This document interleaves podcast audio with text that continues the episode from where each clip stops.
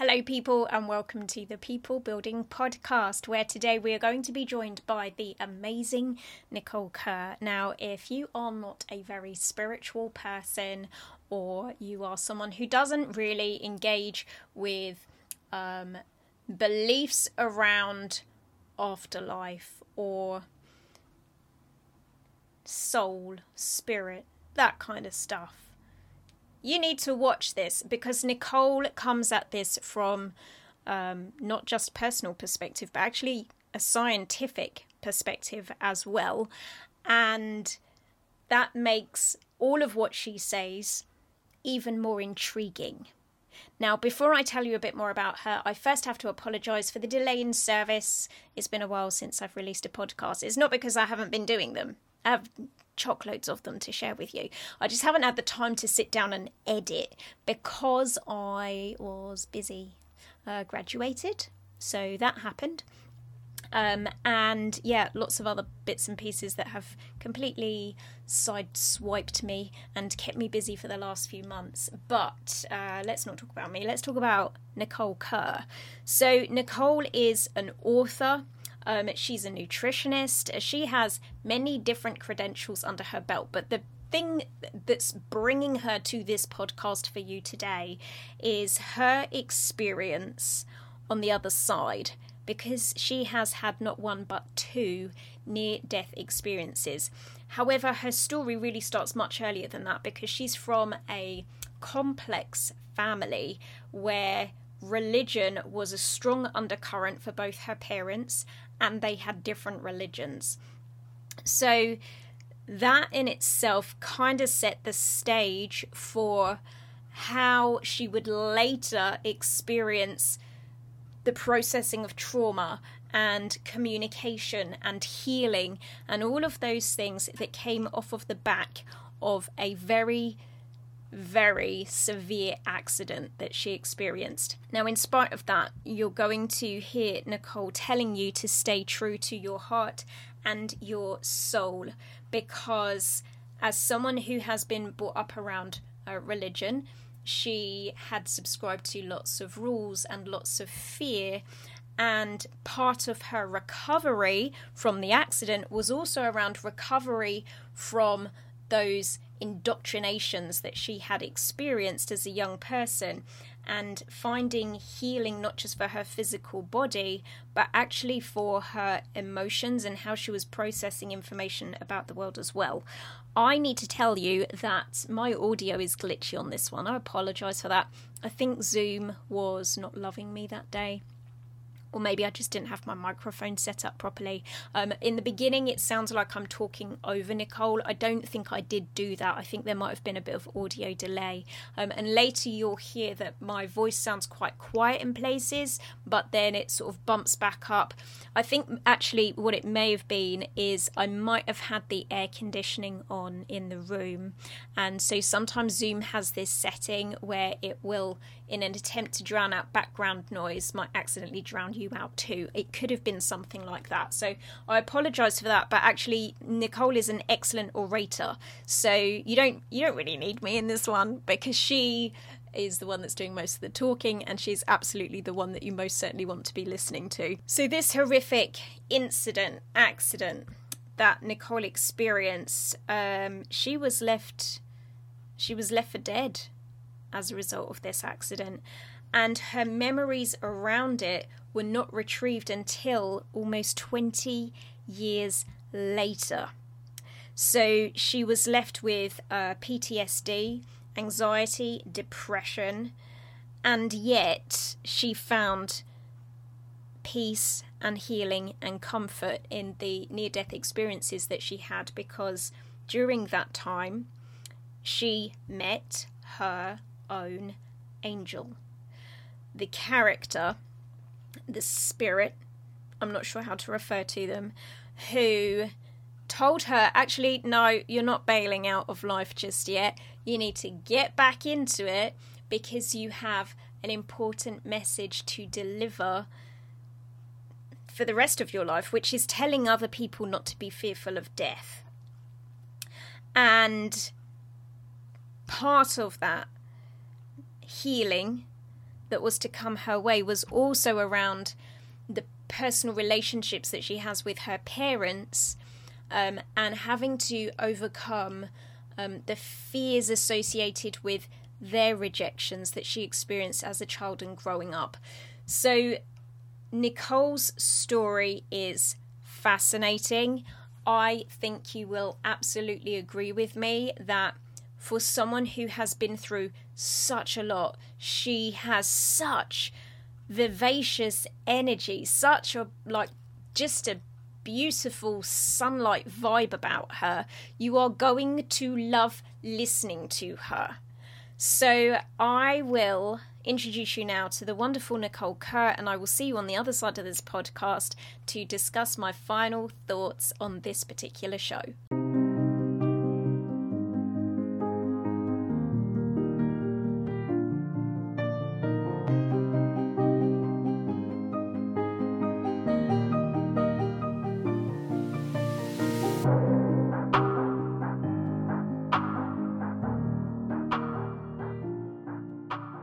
Welcome everybody to the People Building podcast. And today I have a very colourful and very special guest. Um, and this, everyone, is Nicole Kerr. So, Nicole has got probably one of the most extraordinary stories of anyone that's ever been on the People Building podcast. And I think this is going to be one that um, maybe opens your eyes, maybe opens your mind. I don't know where this conversation is going to take us, but I am very excited to have her on with us today. So, welcome along, Nicole. Please tell us a little bit about yourself to get the ball rolling on this conversation.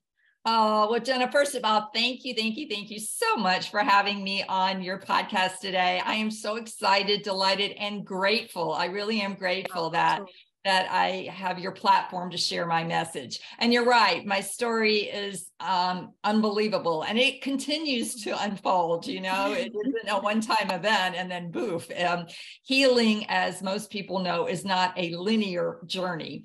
But my background is I live presently in um, New Bern, North Carolina which is mm-hmm. on the Outer Banks on the eastern uh, part of the United States. I grew up in Jackson, Mississippi, which is uh, a very poor state, probably the poorest mm-hmm. state in the United States. And I've lived, we just moved here to New Bern, my husband and I, about two years ago. But before that, we were in Hawaii. Um, so we were there for almost uh, Ooh, I was there 17 years and he was there 27 years. So we met and married there. And for all the all of those looking for people to marry, I didn't get married till I was 40. Okay. So don't give up hope that there's somebody out there for you.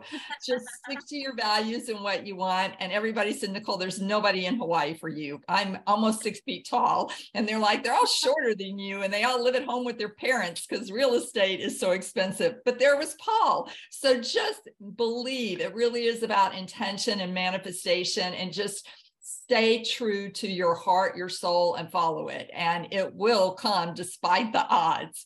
But um, growing up, I grew up in a section called the Bible Belt. That's the whole southern region. So um, church was very important and that factors into my story a lot because i was raised southern baptist and i was raised lutheran my mother was lutheran my dad baptist and they're completely they both believe in god but their definitions of god their concepts of god are a little bit different but all of them have rules uh, whether you're Catholic or any of them, there's lots of rules you have to follow. Okay. So the element of fear gets instilled in you as a young child. If you don't follow the rules, you're going to go to hell and you're going to be separated from God and your parents. So you you grow up in a uh, fear-based uh, society, you know, essentially. But my story really happens when I went from high school into college and I went to the United States Air Force Academy.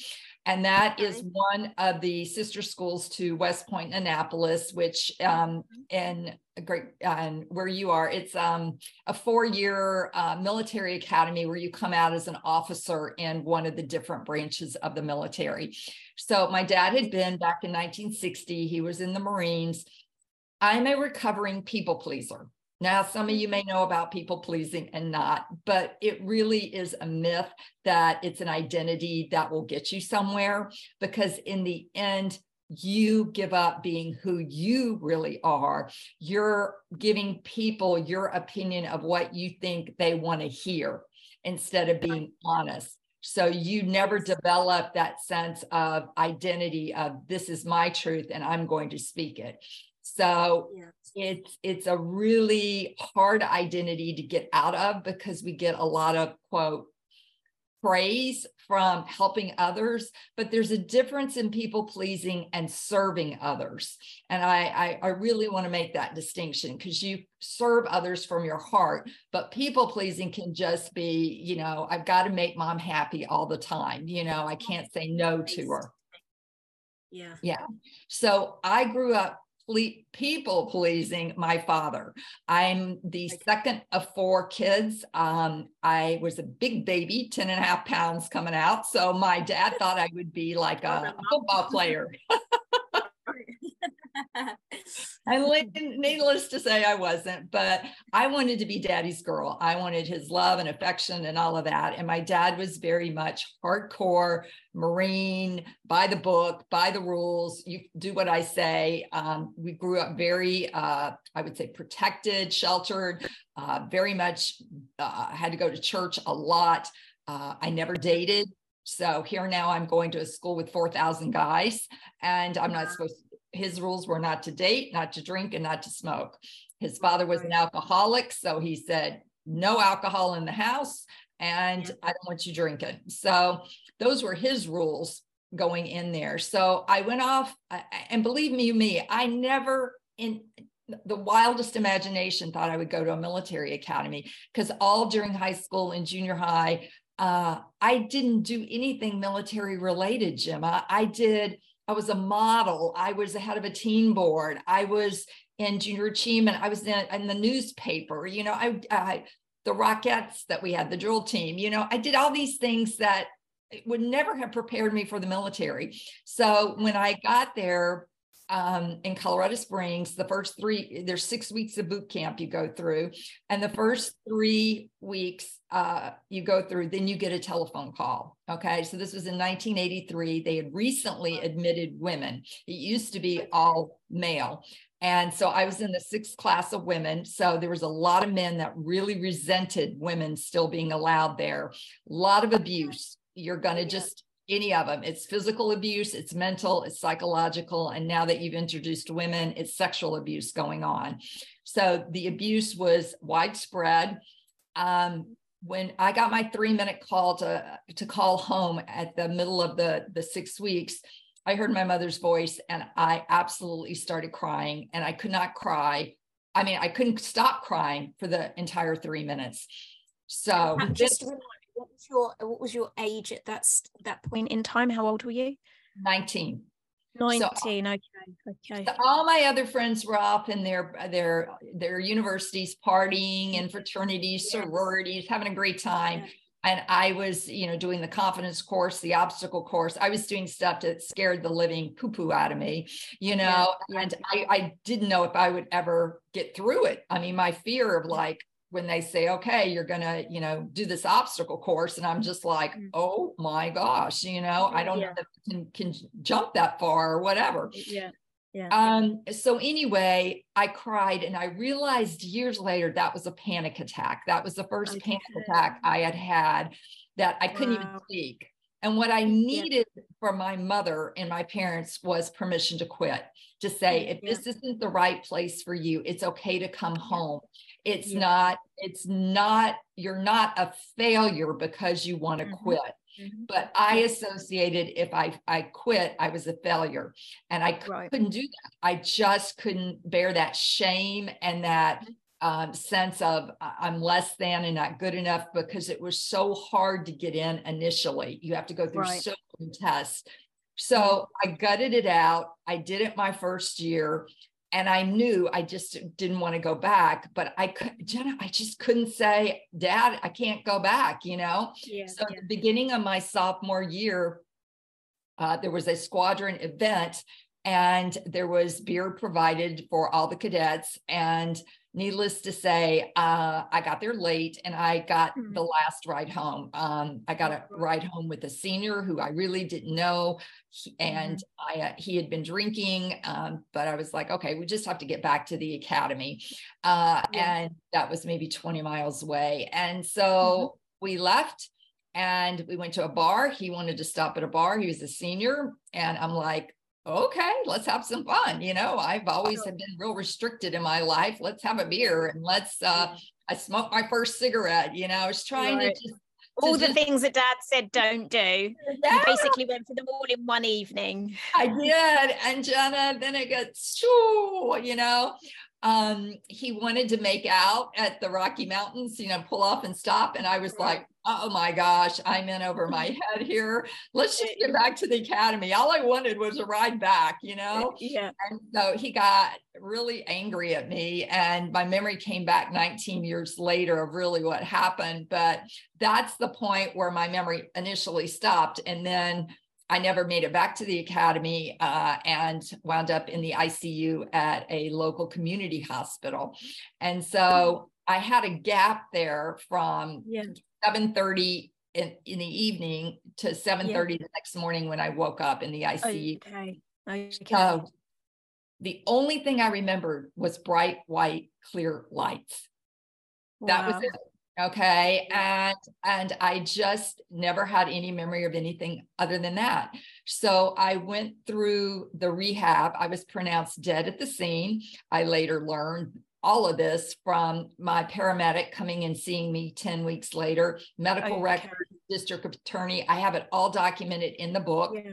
um, you yeah. are deathless and he told me that when he got to the scene that there were some bystanders who heard it came out called 911 and came over to look at me, could not get any vitals on me. So they went and they got a blanket and they covered me up. Mm-hmm. It took uh, wow. the first responders 10 to 13 minutes to get to me. So I was, okay. quote, clinically dead for that time period.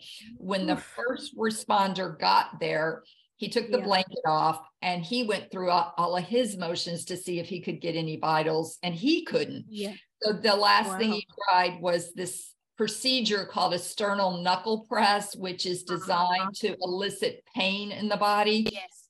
And yes. the only thing that happened was my right eye flinched and the pupil dilated. That was okay. it.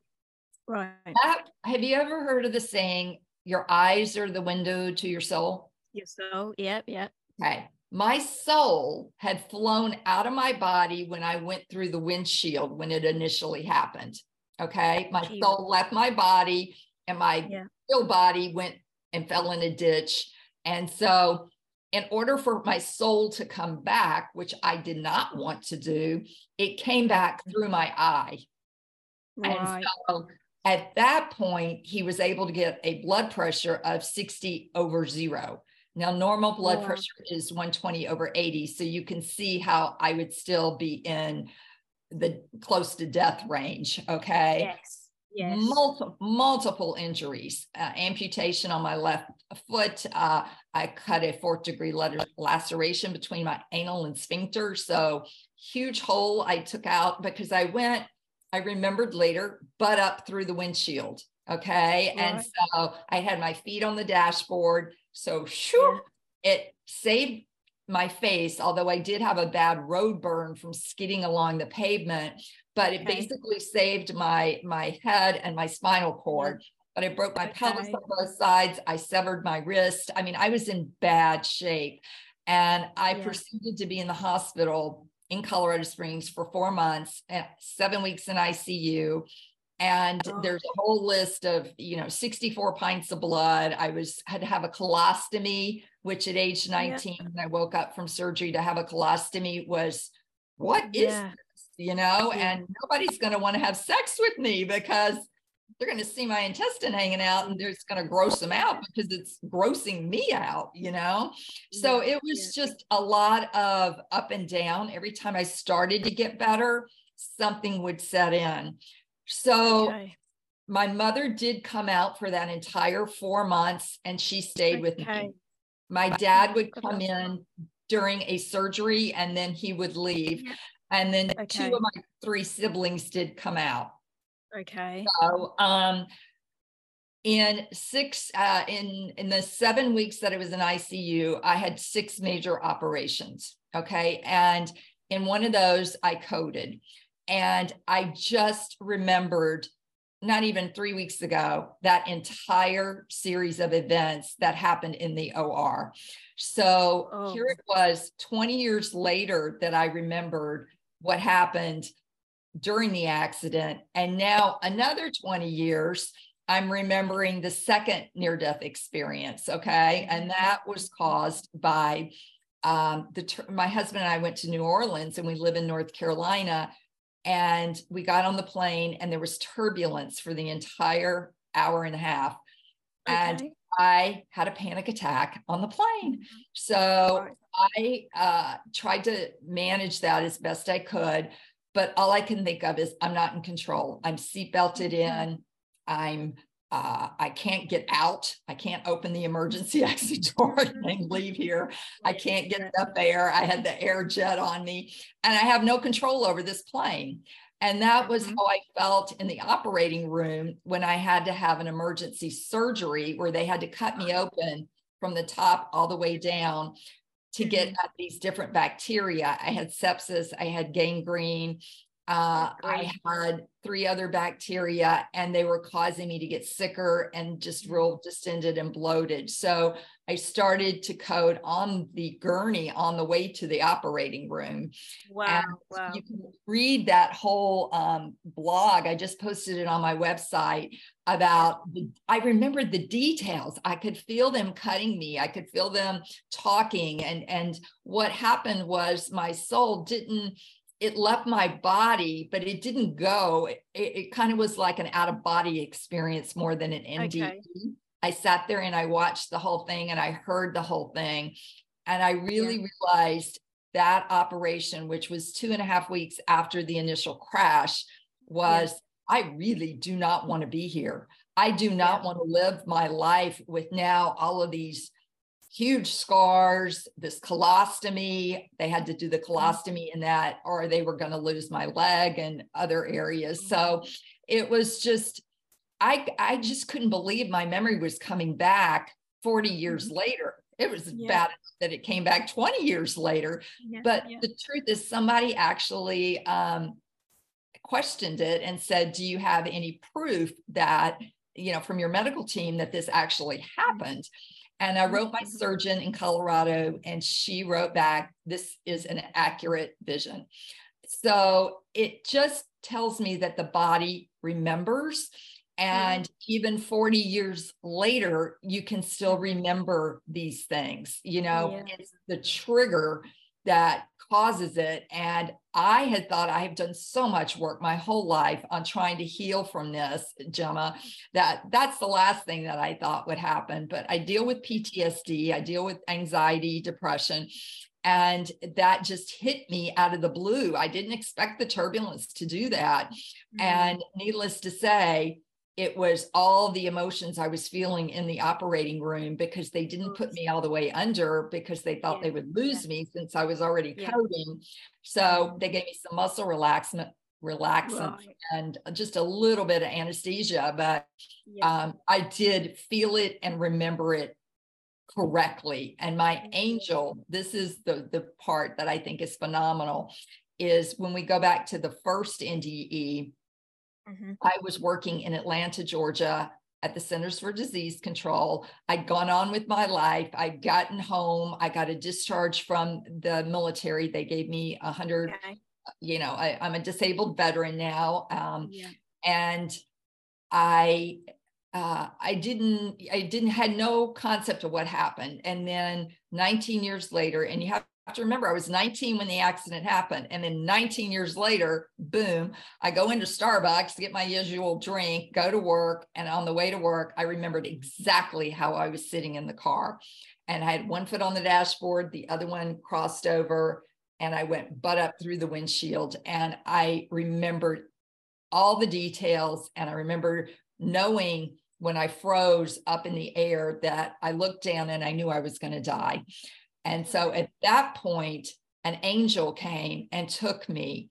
And in the book, I call it Casper the Ghost, and it was male. I had all the unique identifiers, but it wasn't until after the book was published in August that my angel, my grandfather on my father's side, who happened to be an alcoholic his whole life, he came to me. He was 58 years old when he died, and he died in August, mid August. So, boom, in my meditation, here he comes. And I knew it because I was smelling cigar smoke, and nobody in my house, you know, smokes cigars. And I'm like, this is really odd. I'm smelling cigars. And then it, my grandfather came and he said, Nicole, I'm the one that came in an angelic form and brought you up. And I was just like, wow, because I had heard with other near death experiences, people had crossed over and seen deceased loved ones and and you know family members. And i just never had that. All i could say was casper the ghost you know kind of figure. So he took me up and to a space. It wasn't you know like heaven described in the bible. That wasn't the existence. It was just up to this space and I remember I could look down. I was not in my physical form now, I'm in my soul form. I could see my physical body lying in the ditch. I remembered exactly what I was wearing, and I could see I was dead. And uh, it was just a corpse down there.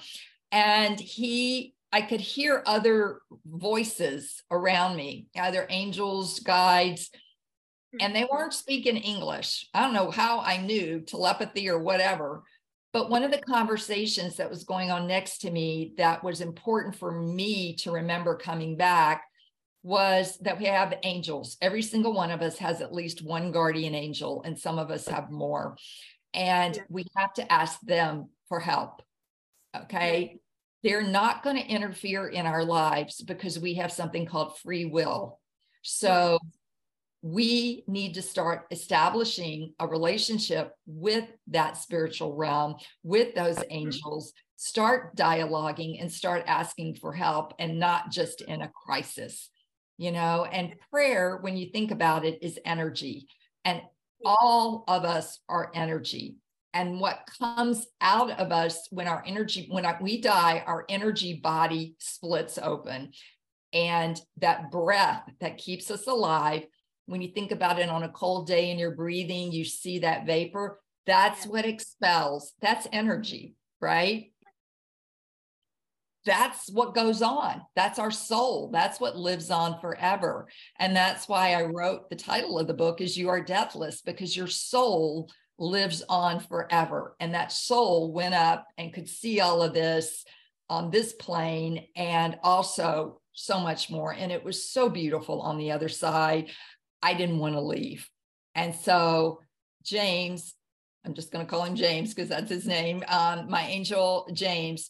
Um, after I heard that conversation, I was like, okay, so one of the messages is we need to ask our angels for help and not just in a crisis. And people laugh at me when I say, you know, even for a parking space, you know, ask the angels, they come through every single time, you know.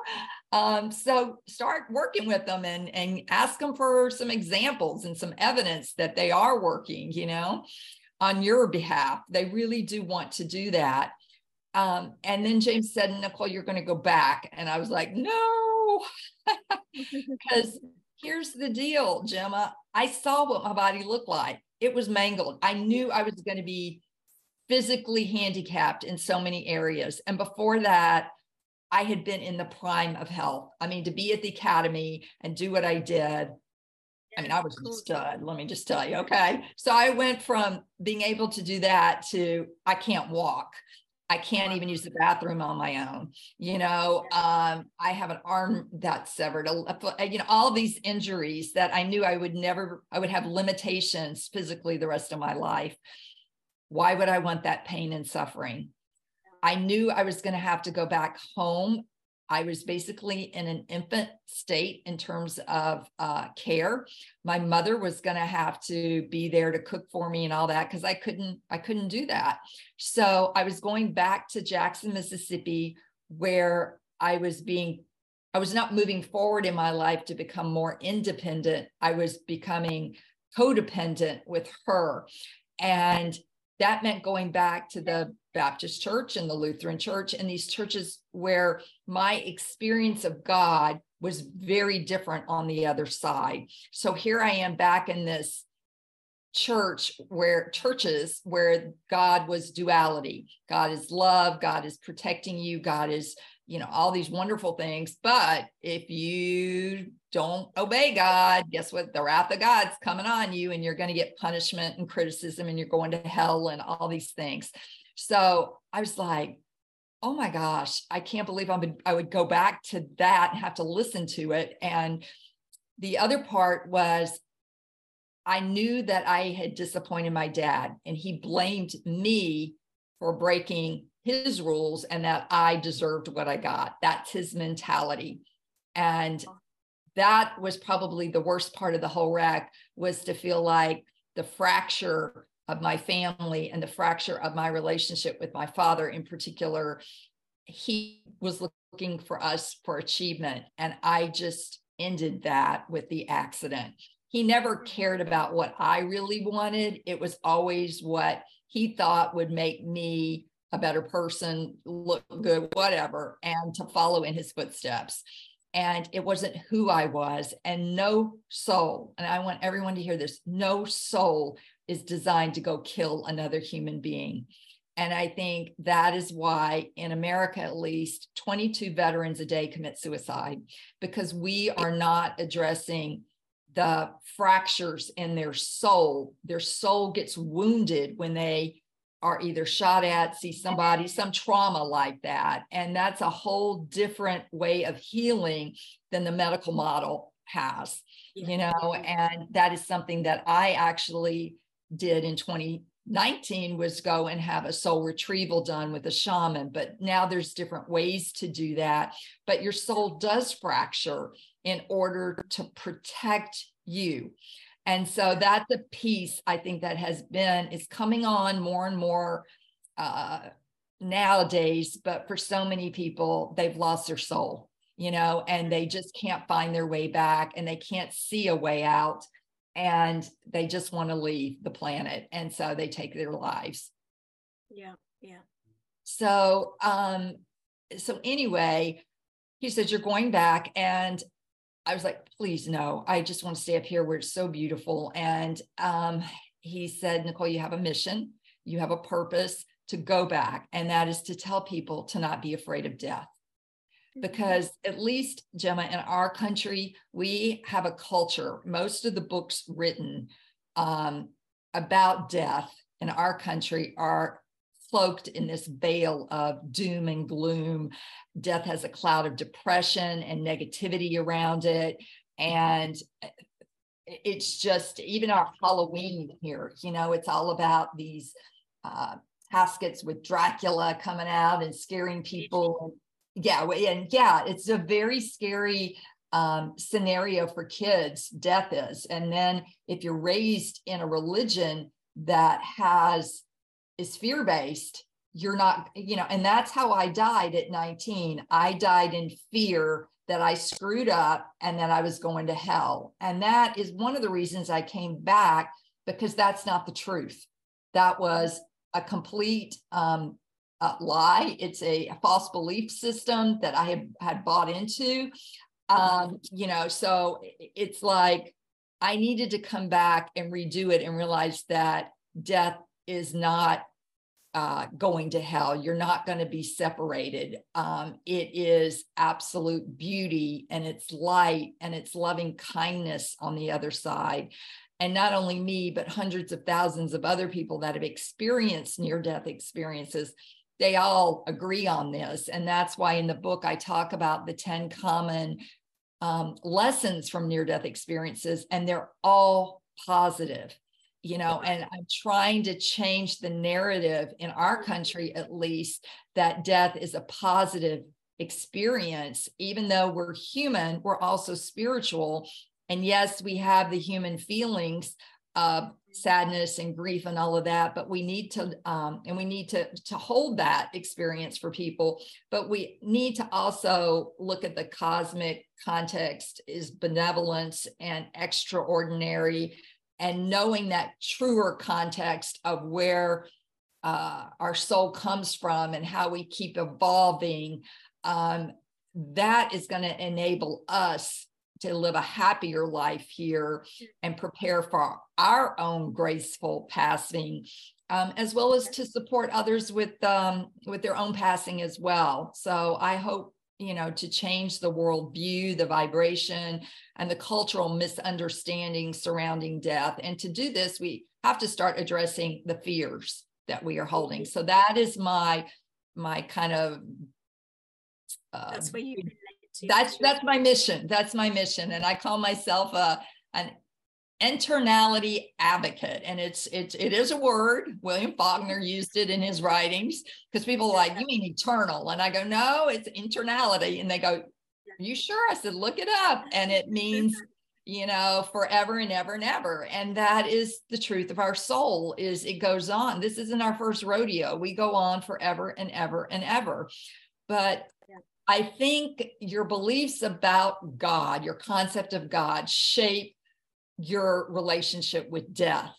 And it's really important to look at what is your concept of God, not the one that was passed on to you from generations past, but what works for you. Because I can tell you, when I was out there praying in uh, boot camp, God didn't come through for me. There was no, you know, changing something. I still got abused. I still got all these things done. You know, I was sexually abused when I was eight. There was no God there to to to to stop that man from doing that. So I think there's a lot of people out there that are like, well, God didn't protect me. God didn't love me. God didn't help me, you know. So wh- where is God, you know? Because in a relationship, you get some kind of feedback, right? It's not yeah. just one sided. So yeah. Where where's the evidence? Where's the feedback?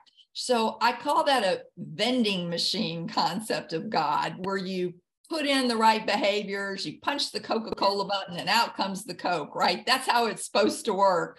But most of the time, you put in the right behaviors, you punch Coke, and out comes either nothing or like Mountain Dew, which is not what you wanted, right? Yeah. that, that concept is obsolete. And I'm still on the journey of what is my concept of God, you know? And I think we all are trying to you know figure out what do we really believe in terms of uh, a higher a source or higher power or something that's greater than ourselves and when i was working with a little six year old girl i do something called neuro emotional technique which um, helps get at the subconscious and she was coming from a fundamental church and she had done something bad and she was told she was going to go to hell and she was scared to death so scared she was having to sleep with her parents wetting her bed and i'm just like oh my gosh. So i asked her i said you know well what is you know how do you see god? And she just lit up and she said and i'm reading from my book uh, god is a blue spirit with colors and balloons in all different colors no head and can talk clearly this little girl is still having a direct experience with God with no filters from other people involved. And I love that because that basic essence from a child kind of sums it up, you know, yeah. um, doesn't have a head. It's not a person, it's not personal. And it's energy. And God at the bottom, at the end of the day, is love. And love is an emotion, but it's also an energy. There's nowhere God is not. God is not what I was taught is God is not external. I've been searching for God externally. You have to get to God through Jesus or all these other means. And God is all within us. And that's one of the lessons I learned on the other side was God was all around me God was me, I was God, God was present and fullness and oneness. but most of all, God was love, this pure, non judgmental, and that's important because we judge a lot here, non judgmental um, love. And in that state, I would say that um, it was not only that I suddenly had been forgiven for my mistakes, it's that they no longer existed. Nothing I had done on earth was being weighed or measured. And it simply was just the way my story had played out in this one realm. And I think one of the things we need to really do is lighten up on ourselves about judging ourselves because yeah. on the other side, we're not judged. Mm-hmm. There is no judgment. It's just like I said, it was just how it played out. But we sit here on earth and we judge our thoughts, we judge our emotions, we judge our behaviors, we get into this uh, stew about it, you know, thinking about, oh, I should have done it this way or that way or the other. And I'm like, take that word should out of your vocabulary because every time you say that, you're shaming yourself, right? I should have done this or you should have done that. That just shames the person. And that's a very low vibration, as is fear. So, you know, I, I really want people to understand that that's probably one of the most uh, simplistic but hardest things to do is to start with themselves and not judge them. And if you don't judge yourself, you know, you're not going to be apt to be judging others. You're going to see that they're coming from a place of um, where they were judged, and you can help them not to judge themselves because it doesn't get anybody anywhere except depressed. Yeah. I have a question for you. That space between having the accident and 19 years later recalling what had happened where was your relationship with god at during that period of time i will tell you that my relationship with god prior to the accident was uh, I, I started not believing in the god that i was raised with because okay. he wasn't coming through for yeah. me so I did your parents know that that had happened? No, no, no, no, no, no. I did not tell them. uh, yeah. And after that, since I couldn't remember being on the other side, I yeah. went back to trying to make sense of it in the language of those churches. So mm-hmm. I would mm-hmm. try different churches. I tried yeah. all the Protestant churches. I tried wow. Unitarian Unity um, all of these. And uh, I never could find an alignment what felt true to me. Mm. So when I moved to Hawaii, that felt like walking the beach and being in the ocean and nature and being one with all of those elements.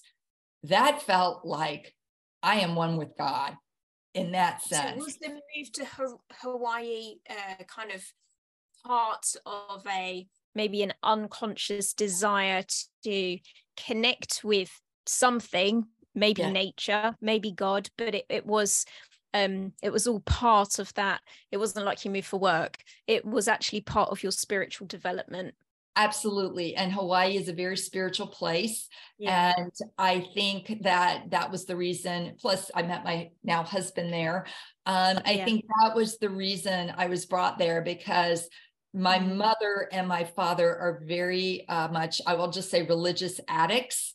And yeah. that is one of the hardest relationships to have in terms of addiction because you're having to mm-hmm. deal with a God that they are literally uh, quoting from the Bible. And so right. they use that as the evidence against you and yes. it's it's you can't win it just i guess yeah. at the bottom yeah. at the end of the day there gemma it's it's it's a yeah. loss you know and so i tried to please them and i got really really sick again um, mm-hmm. six years ago and i my parents came out and my mother actually accused me of creating my illness because I had a Buddha in the house, a statue of a Buddha. And um, she told me I was not a Christian because I didn't go to church. That's how um, narrow minded they had gotten in the belief systems of, of the church. And I just was like, you know, and I would make up things to try to please her. I would say, you know, I'm going to the church of the beach. And she said, there's no such place. And I said, you don't need four walls to mm-hmm. have a church you know i tried to explain this but they they don't understand my experience on the other side they don't understand my experience with with god um you know uh, it just is like we all are these eternal sparks of god every single one of us you know it's just you know we're not born in original sin you can't look at a baby a beautiful, beautiful baby and go, oh, you're you're sinning already on your first yeah. breath. I'm just like, that's BS. I'm calling it. It's BS. Yeah. Yeah. you know, and so it, it's really, and when you you keep throughout your lifetime being told that you're a sinner and you're bad and you're you need to repent i mean that is not what god in my opinion intended he intends us to be to enjoy this world to be joyful to have this vibration of joy and light and love. And when you're feeling that way, how in the world are you ever going to be able to uplift yourself to that? You're going to have to look to somebody else or a drug or something to do that for you. Yeah, yeah. And you said earlier, so your parents were of different, slightly different religions. One was Baptist, one was Lutheran tell me about the difference between those I, I feel like i know something we uh, i know we have baptist churches in the area where i live but lutheran i know nothing about that so tell me about the difference between them okay so there's there's factions within those denominations so this is okay southern, there's southern Baptists, just like with lutheran right. there's evangelical lutheran missouri synod lutheran okay there's different variations um, just like in a political party it can go extreme sure. moderate you know conservative yes. yeah. liberal so that's kind of in the churches it's the same way the southern mm-hmm. baptist church um, was very much about uh, hell fire and brimstone if you don't follow the 10 commandments if you don't mm-hmm uh, do what you know it was no dancing it was no uh, i mean they were very uh, much about uh, following the scripture to uh, the letter of the T. The letter, right? Yeah, and that if you didn't, if you um, didn't accept Jesus, that was probably the mm-hmm. key piece. Jesus as mm-hmm. your personal savior. So the only way yeah. to God is through Jesus. Right. And and so that has um and like my sister is very much of that mindset she really believes okay. in jesus there's a lot of people that do mm-hmm. and what i want to say about that is when after my my i have spent so much time reflecting on this this has been my journey i do not have children yeah. i've got two yeah, little doggies yeah, but uh, my whole life has been managing my health and trying to to deal with my mental health, my spiritual health, all of this. Mm-hmm. And I, will tell you, Jesus to me is a way shower. Mm-hmm. And I look at Jesus as a way to live your life because. Jesus had all this all this wisdom judge not lest you be judged mm-hmm. and yet i would go to church and these people are judging gay people they're judging queer yeah. people you know and i'm like how hypocritical is that and i mm-hmm. think to me gemma that is one of the one of the things that i would experience in most of these churches was the hypocrisy right. it says one thing and does another i want nothing yeah. to do with that you know yeah. So that is the the difference with the baptist the lutheran is more closely aligned with the catholic church so okay. you have martin luther's catechism but they have all the robes and the ceremonies you know the yeah. baptist the baptist church for baptism you have to be older and they dunk you in a a, a tub of water in front of everybody okay. as, as a in the Lutheran church, you're baptized as an infant with the sprinkling. Yeah. You know, so okay. there's even differences like the baptism yeah. and you accept Jesus as your personal okay. savior. In the Baptist church, you get baptized, but in the Lutheran church, they want you baptized as an infant in case you die, that you're going to be saved, you know? Right. Okay. Okay. Um, and so they follow the teachings of Martin Luther more so and do um, confirmation classes and things like mm-hmm. that that you study that and you know they're not as strict in terms of the rules but there's mm-hmm. still the, the duality of you know um, the bible is the main text and god Right. is punitive and judgmental Mhm. if you do not do you know live a, a christian life Okay. does that help Yeah, that helps. Yeah, definitely. Would you say that now, with all of what you've been through, your relationship with God still has Christian foundations? Because I guess the thing is that I, I'm very aware of um, from, you know, traveling and having a very broad range of people that I've had the pleasure of interacting with over the years is that I am aware that I'm part of a culture where there is this um, idea of there is one God, the God, and there is his son Jesus.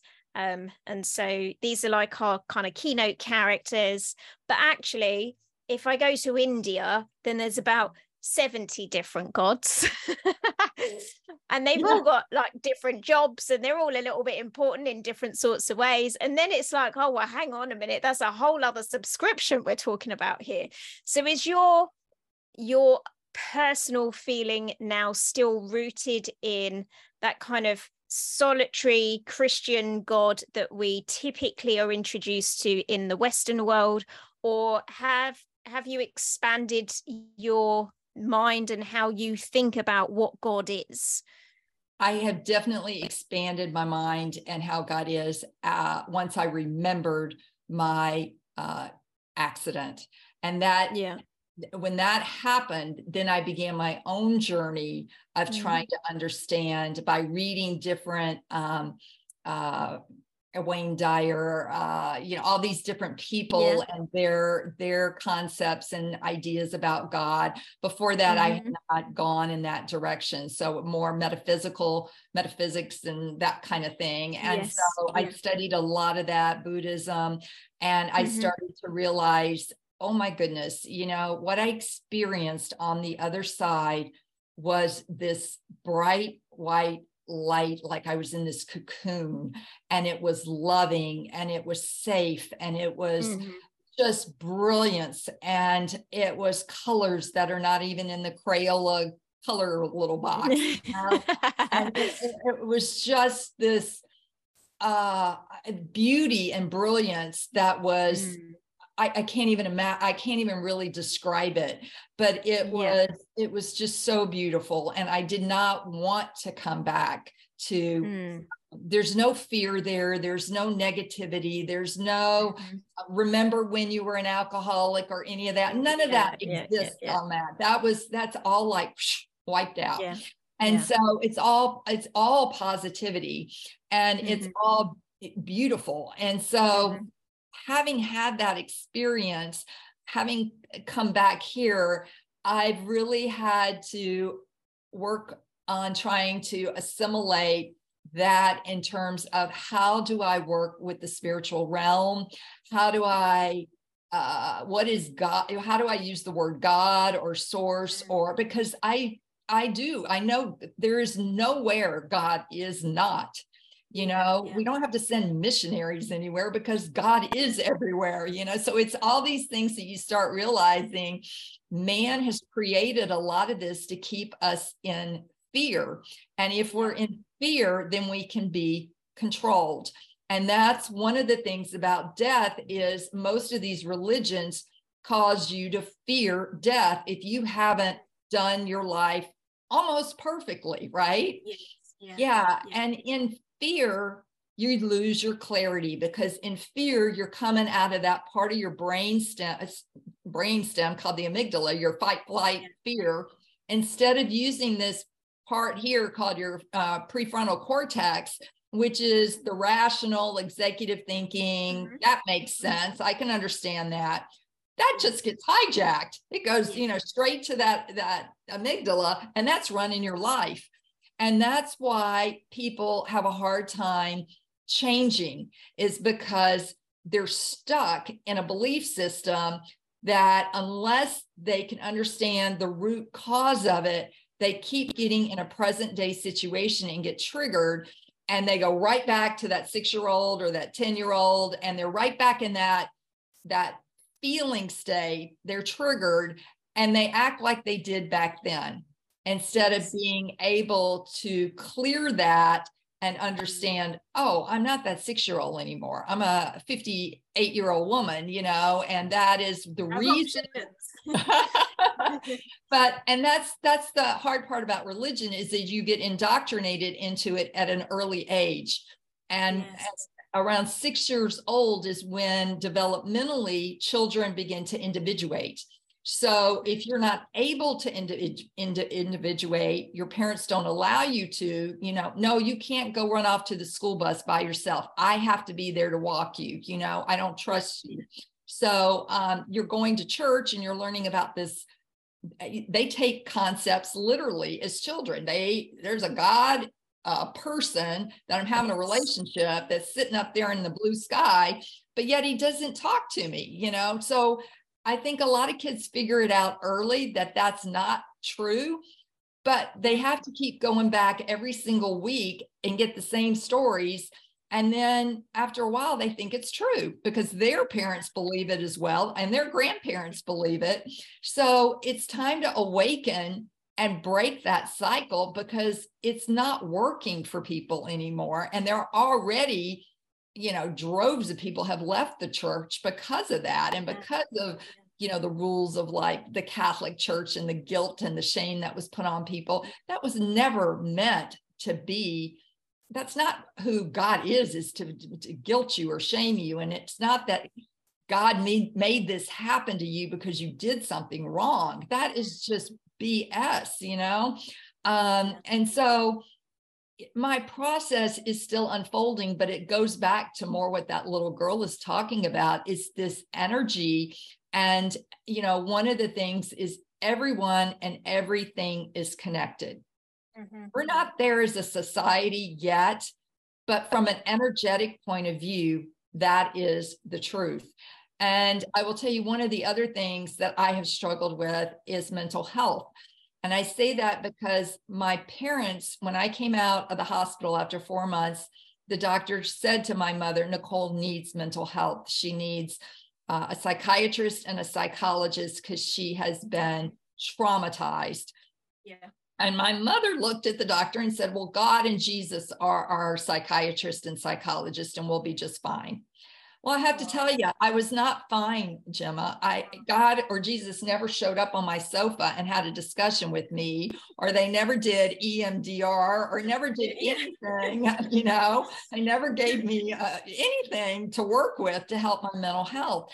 So, in response to that trauma, the body has to take over and do something to keep themselves safe. So, what my body did was develop an eating disorder. I had compulsive eating in 1984. And that's back in the time where eating disorders were not very visible in the community. And I remember, and I talk about this in the book, and it's very, you know, I, I hated myself because I had all these scars. And you know our culture here is based on how you look a lot of it, you know, beauty and a certain standard of beauty. And I had modeled before and I went back to try to model and they go, no, you've got too many scars. So I was just like hooked into that uh, being defined by how I looked. No guy will look at me because I have too many scars. Now, on a man, they're proud of their scars. Look at this from a, oh, you know, yeah but as women, it's like, let me see how I can cover it up or I can, yeah. you know, hide it, you know. So it's really, it was very difficult at age 20 to go into a, a, a, college setting where everybody is, you know, sororities and fraternities and looks are very important. So my body's response was to just shove all this food down my mouth because I was in such pain. And it took me you know, I will say that my eating disorder finally resolved when I got married. You know, it was I I dealt with it at various stages for 40 years, but it mm-hmm. was in response to the pain I was in because mm-hmm. of the hatred I had toward myself for my dad blaming me, the relationship with my family pretty much blowing up and not you know, thinking I was stupid to get in a car with someone who was drunk.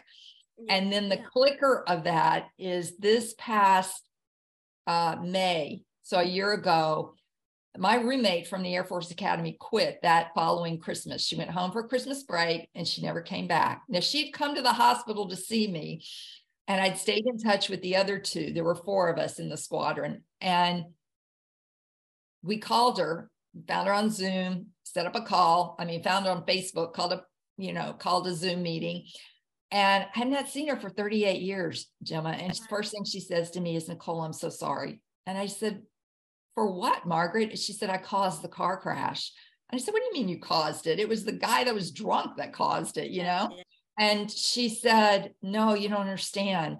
She said, We had agreed that we would go back to the academy together. And when the event was over, you came over to me and said, Okay, I'm ready to go with you. Let's get in the car. And I said to you, uh, there's a, another cadet. He's been drinking, he's drunk. So I'm going to take his car, I'm going to drive it. And I like him a lot. And so uh, I don't want you to come with us because, you know, we may go make out or whatever it is. And so I said, Really? And she said, Well, there's one other car left, and he's a senior and he's in a Corvette convertible. And she said, Why don't you go with him? And I looked over and I said, But he's been drinking. And she said, Well, Nicole, they've all been drinking, you know, they've been just having fun. She said, You know, just go with him, have some fun. I'll see you back at the academy. And she never did. And she never knew that he wanted to stop at a bar. She never knew he was an alcoholic. Neither did I. That came out later. And she didn't think, you know, she just didn't think anything would happen. And um, so she couldn't live with the guilt.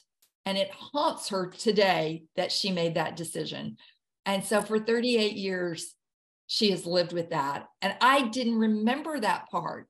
Okay. So that's another piece of this for your listeners is communication with trauma and how you remember something and how someone else remembers it because I said, Why didn't you ever tell me this? And she said, Well, I thought you remembered and you were angry at me and you never wanted to talk to me again. I said, Oh my gosh, I've been blaming myself. You're blaming yourself. And the guy that wrecked the car doesn't blame himself. You know, it just, it was, it was, it was unbelievable to me that that happened because I kept beating myself up for thinking, how could I get in the car with someone who was drunk, you know? And then he did try to make a sexual pass at me and it got him angry, is what I later remembered. And he turned the wheel of the car too fast and it hit a boulder. So I struggled with relationships with men and pleasing them because I thought if I got them angry that that I could die again, literally. Yeah. yeah. So yes. these things get imprinted in you, and until these memories come through, sometimes it, it, you just never can make sense of why you are responding in a certain way. But there is a reason why, and that's what I want to tell people. And when your body feels safe, and when you have support, because when you're dealing with trauma, you know you have got to have a support system. You cannot get yeah. through this by yourself. Um, that you need that support. You need to feel safe to be able to process it all. And when you do, your body is ready to let it go. And the body keeps a score. There's a book written by that by Dr. Bessel van der Kolk, and he talks about that. And it's amazing to me, you know, my body has kept the score. It took it 20 years to release almost the first memory, and now another 20 for the next one, you know. Yeah. So it is a process. And, you know, when the doctor wrote back, this is an accurate statement. I didn't need the proof, but someone else was like, you know, how are how you know, are you making this up? And that's totally what a lot of people experience when you're recalling a memory is they don't believe you. You're just making yeah. that up. You know, how would you remember that 40 years later? And I think that's one of the the areas that we need to be more compassionate and considerate with is that this takes time and bodies can only go with the pace that you're able to integrate and align your mind, your body, your soul, and your spirit. Yeah. I'm curious, and you may or may not know the answer. What happened to the guy who caused the accident? Well, his dad happened to wear three stars on his shoulder. I happened to pick a guy who, whose dad was very high up in the military, and he made one call to the superintendent of the United States Air Force Academy and said, "I don't care what happens to my son; he's going to graduate. He's a senior," and um, he did. And he was charged by the state of Colorado with vehicular assault and drunk driving. Um, he pleaded guilty, and in May of the following year, right before he graduated, they um, lifted the sanctions on him and he was able to graduate and go on and be in the Air Force. Wow. Wow, wow, wow. Yeah. And I've never had an apology from him. Never. I wrote him once asking for that. And yeah. he um he said that he, you know, anyway, he's we I've never never spoken to him since. Mm-hmm. But he's so, definitely got a lot of issues. Yeah. How have you reconciled that side of things with yourself? Because it sounds like you've you've more than done the work to be able to uh, make peace with the fact that the accident happened, the injuries that you were left with, um, the mental health challenges that you were left with, the impact that it had on your family and your family relationships.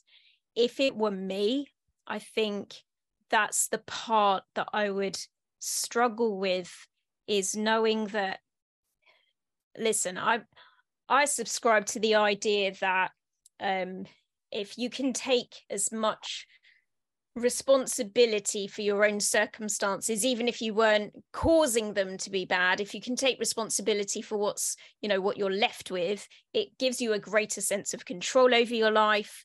And um, you're just able to feel like you're you're holding the reins much more. And uh, you're more likely to be at peace and feel more empowered and less of a victim but I also know, if I'm completely honest with myself, that knowing that someone else had caused that accident to happen, I would struggle with reconciling that and having peace with that.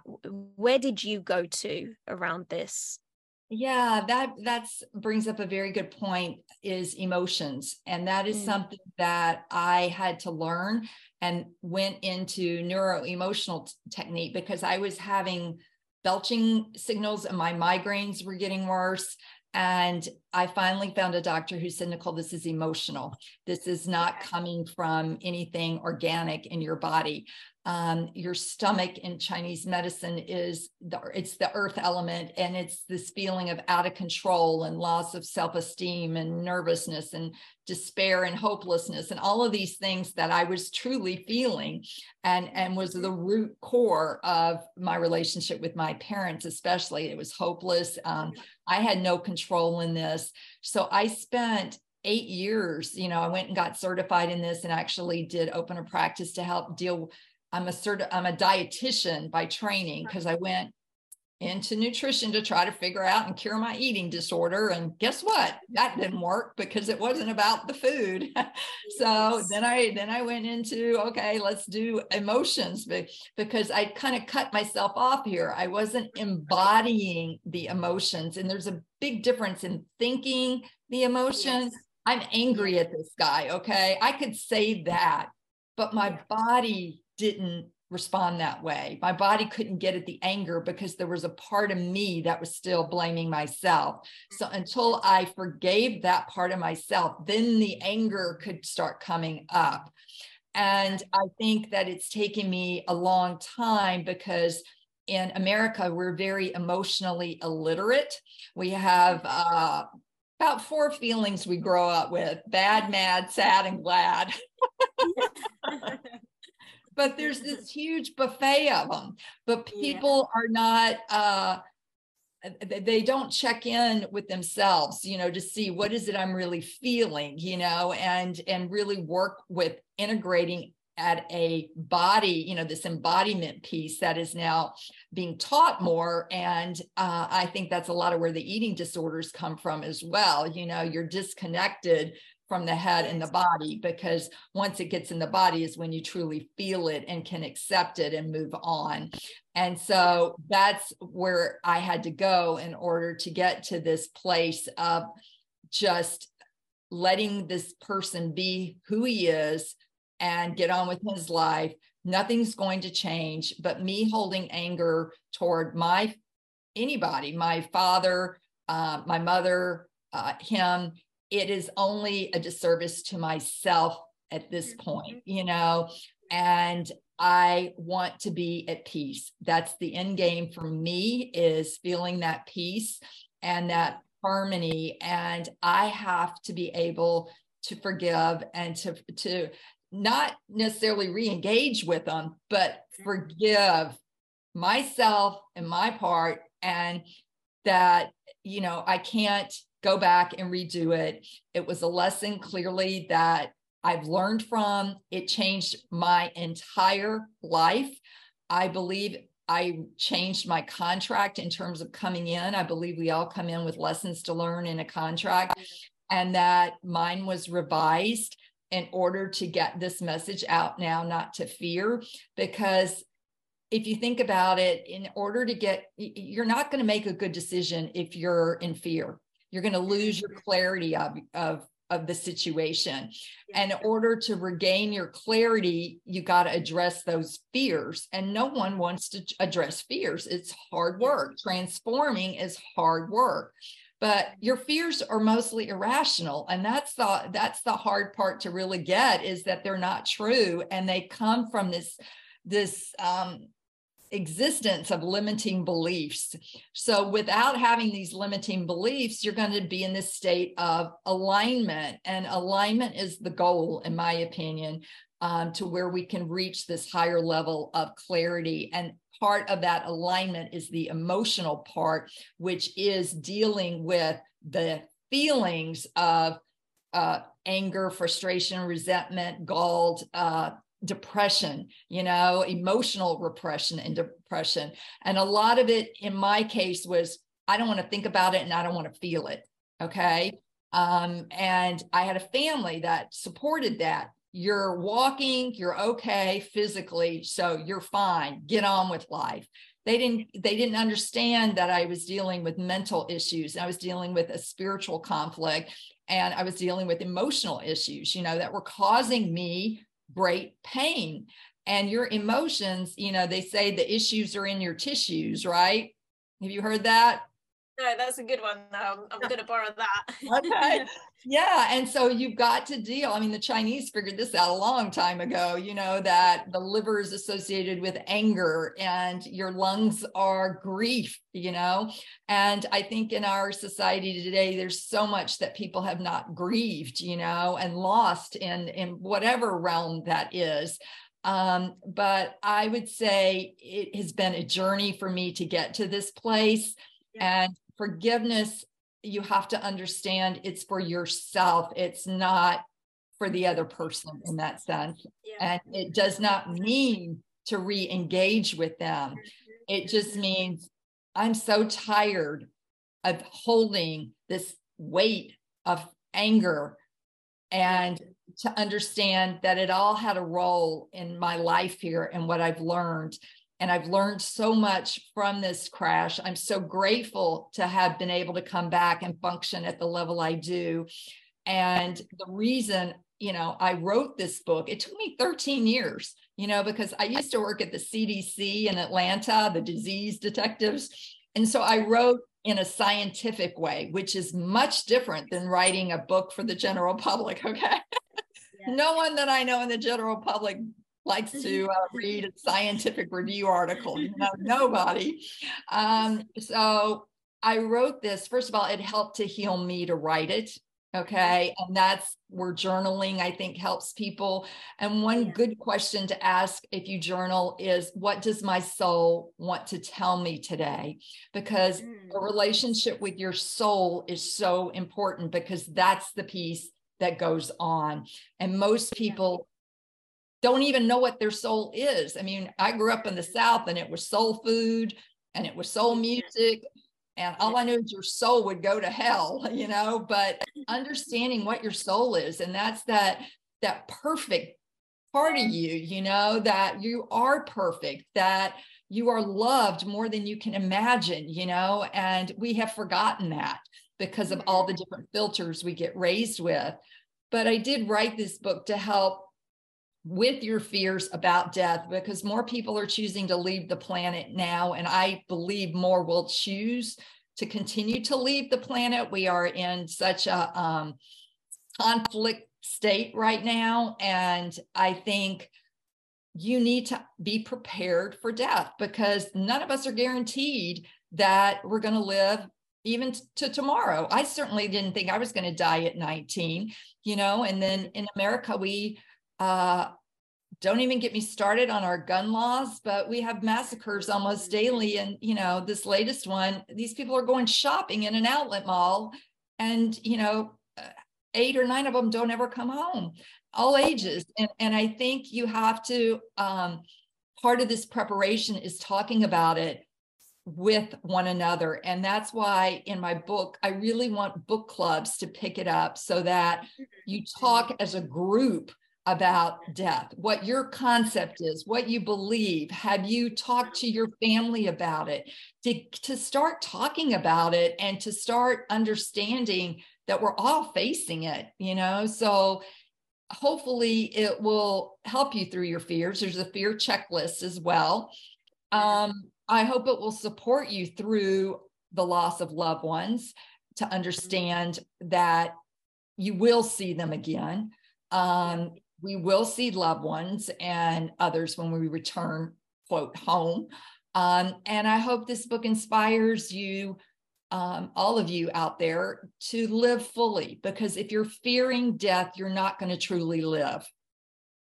Mm. And when I say that, I mean freely to open up your heart and your hands as wide as possible and mm. to realize we're all connected and love truly is the most important thing. But loving yourself is where it has to start. What would you say is the relationship between love and peace? Good question. Peace is a state of contentment to me is I'm at a neutrality point. I'm at peace with my parents. Okay. Um, when they pass, I'm okay with that. I'm not going to regret anything. I'm at a, a yeah, so a state of, of, neutrality where I'm not getting triggered one way or the other with someone mm. else's action. Okay. Um, love.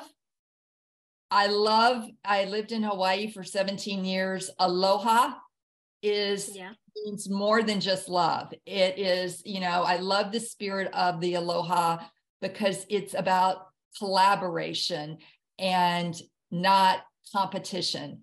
And it's about love and hello and all it's just a wonderful world of embrace a word of embracement but love is not only a noun and a verb uh, an mm. emotion but i think the energy of love and you feel that coming off of people that have unconditional love, like the Dalai Lama.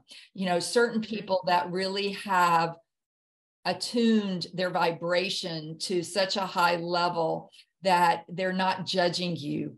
They they mm-hmm. see you for who you are. They listen to you. They don't mm-hmm. judge you.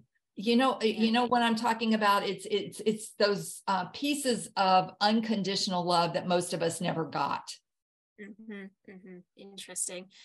And I'm super curious as well because from all of what you've said and my impression of Hawaii, it sounds like it was such a good fit for you to have been there for that period of time that you were. What on earth has made you move? Oh, the cost of living is one. Uh, Hawaii, I'm in North Carolina, so it's about a 40% difference in cost of living. So we were, able, we were able to buy a house here. Um, yeah. uh, whereas in Hawaii, we the amount of rent we were paying in Hawaii, um, yeah. our mortgage here is lower than what we were paying for a rental that didn't even have uh, central air condition. You know, the, the prices are just so high. You have multiple families living under one roof because of that. And um, everybody wants to own a car because that's about all you can afford or look to afford. So you have, uh, you know, a million people on the island of Oahu, where Hawaii, where Honolulu is, but you have 1.2 million cars because everybody wants their own car or two cars. You know? So traffic is is extremely challenging. Very, uh, but it's mainly the cost of living and you're so far from everything. And I think that's part of what allows you to heal there. A lot of people go there to hear. There's, you know, the closest it's a five hour plane ride to San Francisco or to California, the closest mainland. Um, but the expense is probably the number one. I'm grateful for my time there, but I'm just glad to have moved on to North Carolina, which incidentally, I was born 30 miles away at Camp Lejeune at a Marine Corps base. So I've literally come geographically 360 degrees. I never thought I would live in New Bern.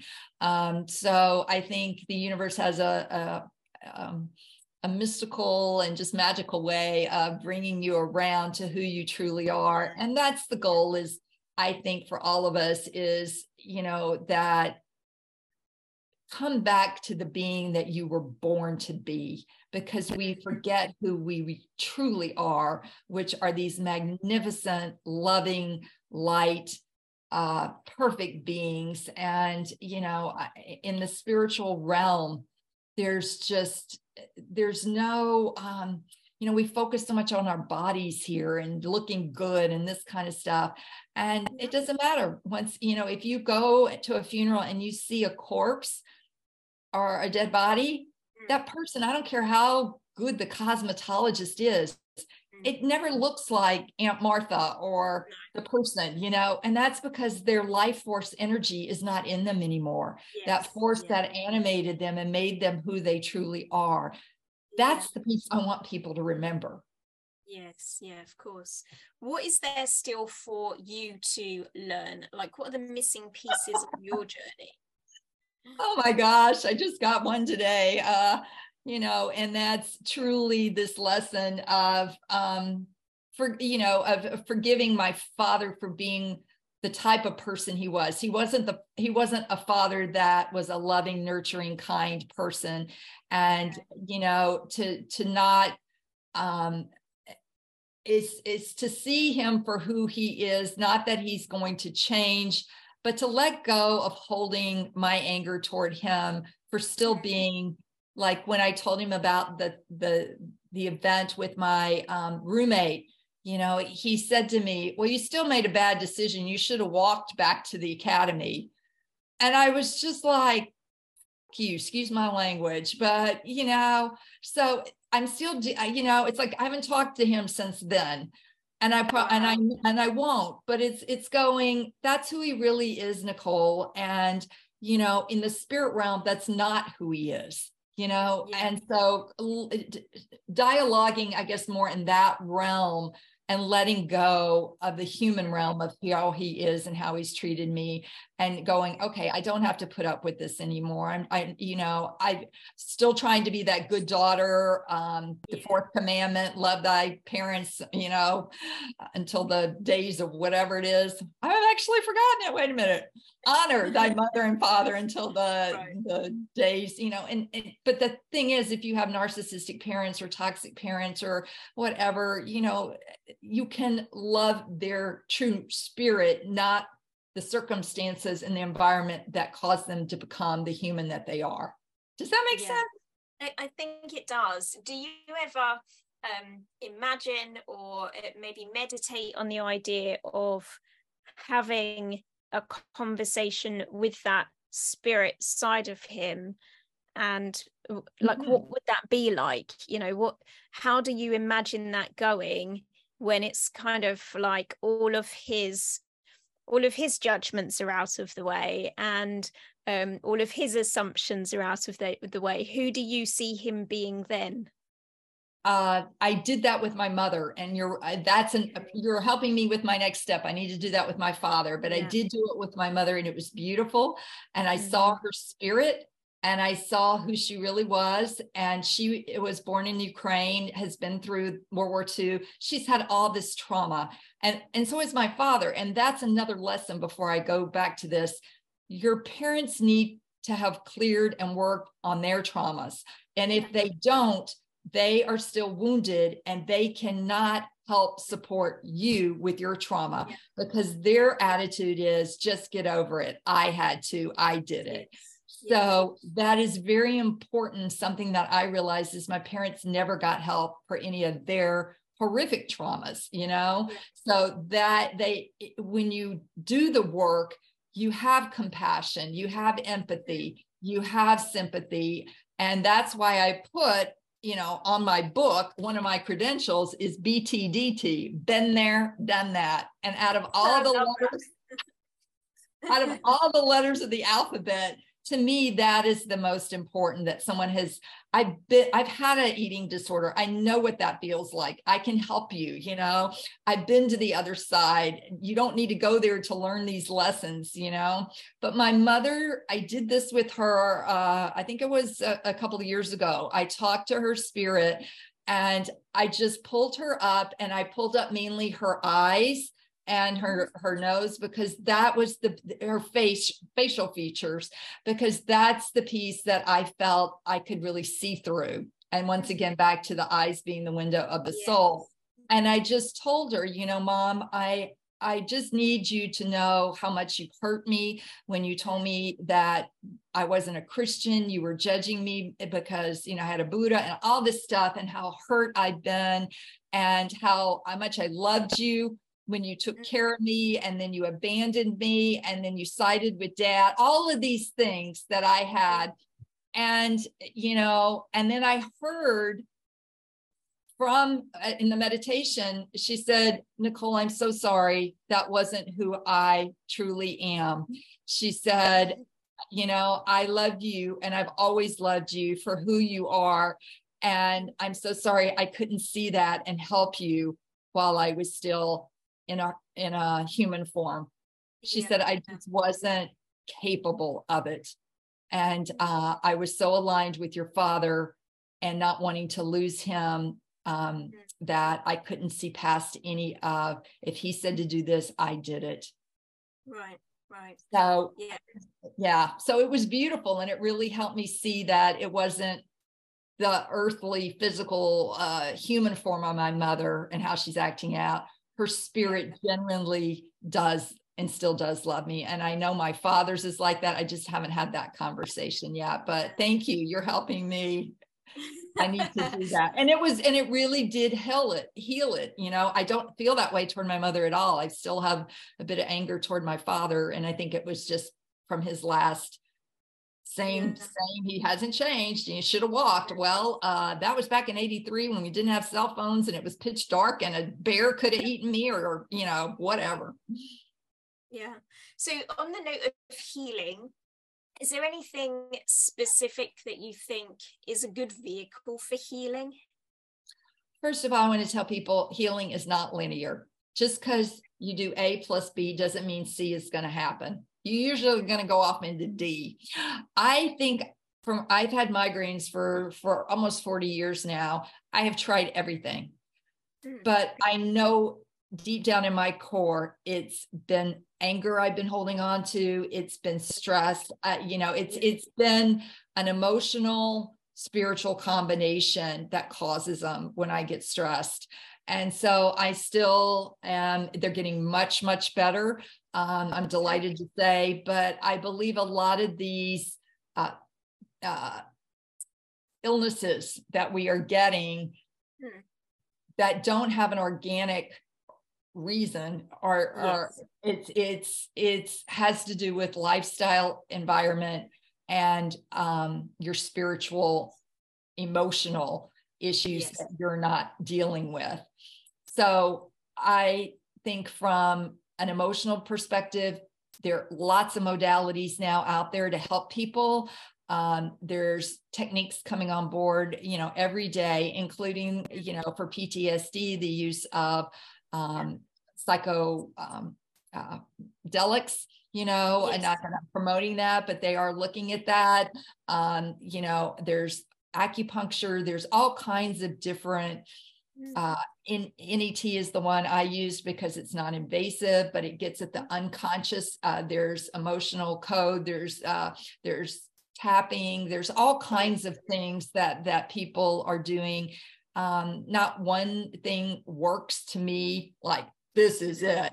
It's yeah because it's holistic and that's why it's a wellness wheel you have to look at your diet you have to look at your your um the physical components you have to address the mental you know and the stressors that you're under because stress is uh the number one reason people end up in the ER you know uh, is because of a stressor. And you have to deal with um, your emotions you know? They're going to sit in your body until you deal with them. And if you don't you're gonna they're gonna come out in different ways physically. Yes. and it usually is not a pretty scene. Um, and there are things you don't want to address like well I, I don't want to hurt my mother you know? Well you may need to tell her something that's going to hurt her and she needs to sit with those feelings you know? Yeah. but you were taught not to hurt your mother you know? So it it's things like that. And um, and then of course the spiritual realm. And that is what is your concept of something greater than yourself, if you believe that, how do you relate to that in your life on a daily basis? How do you connect?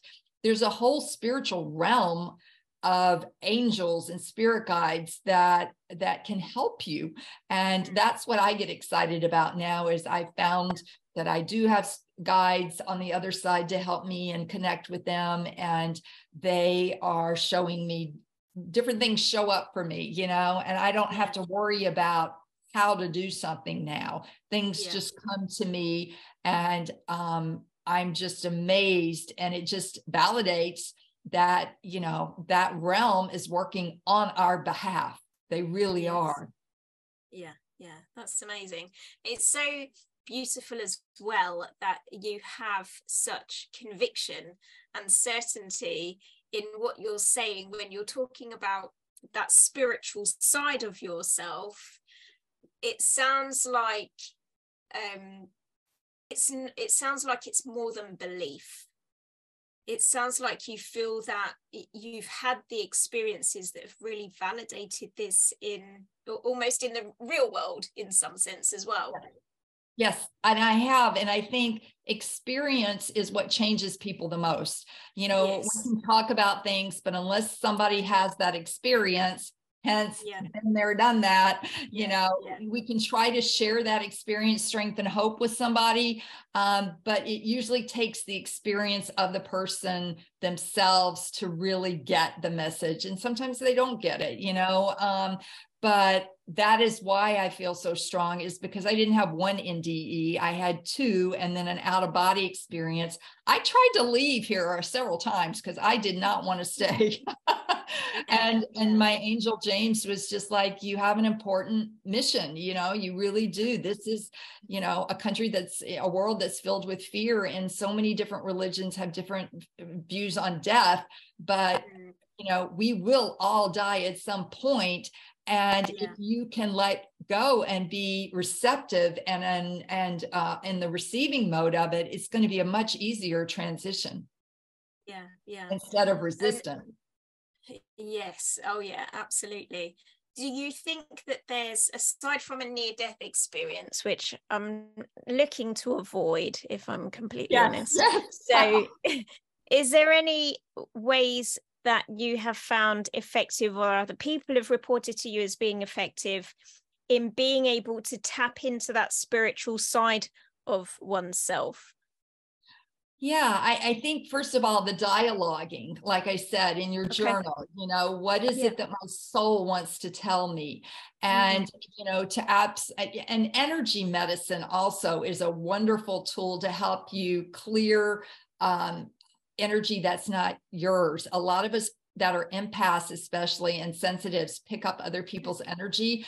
And so you need to make sure that you are constantly clearing your energy. And it can be something as simple as please remove all emotions and energies that are not mine. Whoosh, yeah. there they go. You know because if you're carrying someone else's energy you're not mm-hmm. or in, and emotions you're not processing your own emotions you're processing theirs. So to make sure that that part of yourself is clear. And then mm-hmm. before you go to sleep at night ask for your angels to give you some kind of evidence. What is it that you want to know? Is it their name? Is it their whatever that you want to establish a relationship? And it's as simple as that. And then be open minded and it may not look like you think it's going to look you know to what that could be. And i think you know starting there is a wonderful place. And then there's lots of uh, youtubes with how to connect to guides how to connect to you know angels from all different sources. Um, you know if you find one that you want to listen to and it really helps you there's usually meditations that take you into mm-hmm. this realm. And a lot of it has to do almost all of it has to do with your breathing as well. You need to be able because the breath is what leaves us right? That's the soul. So when you are breathing, especially that deep breath, you are connecting to that soul instead of just being that shallow breath. Yeah, yeah. That, does that help? Yeah, it does definitely. And and I'll just tell a, a very quick story here. So, um, my mum passed away uh, October 2021, so a, a while ago now, um, and she'd had a very traumatic brain disease that had uh, lasted for far too long, really. So it was an unpleasant um, length of time, but also a very unpleasant shutting down of her body. And I'd made a promise that I would be there until the very, very end, which I was. And at the very, very end, um, so she she was laying in bed and she had very labored breathing and it was clear that she was going to be leaving soon but for whatever reason she wasn't going. So i was making all these promises to sort of you know tie up any loose ends like i'll get married okay? I'll do whatever you need me to do. You just gotta go. So like saying all this stuff just to kind of like come on now. Yeah. um, and uh, when when the moment came she so she'd been laying for months by this point. You know, she hadn't walked in a very long time. She hadn't really sat up independently in uh, probably a couple of years. Um, but in this final moment, she completely sat up independently, which I'll say was terrifying because it was kind of, you know, it was almost like seeing a, a dead body lifting itself and she wasn't even gone yet. Um, and then she took this very deep breath and looked towards me and went, like this. And so as well as being in this you know traumatized state i had the experience of her literally blowing her soul at my face at the moment that she left. And it was um it was the most peculiar experience i think i've ever had in my life. And i just didn't expect that uh, you know, I, I have a very good yoga teacher. She's very spiritual and she talks to me a lot about the breath and how, you know, the breath um, houses the soul, the soul is in the breath. Um, and I spoke with her about the experience, and she said, "Yeah, that that was her soul leaving her body in that moment. She just happened to blow it in your face as it went, um, and it was just a very bizarre experience."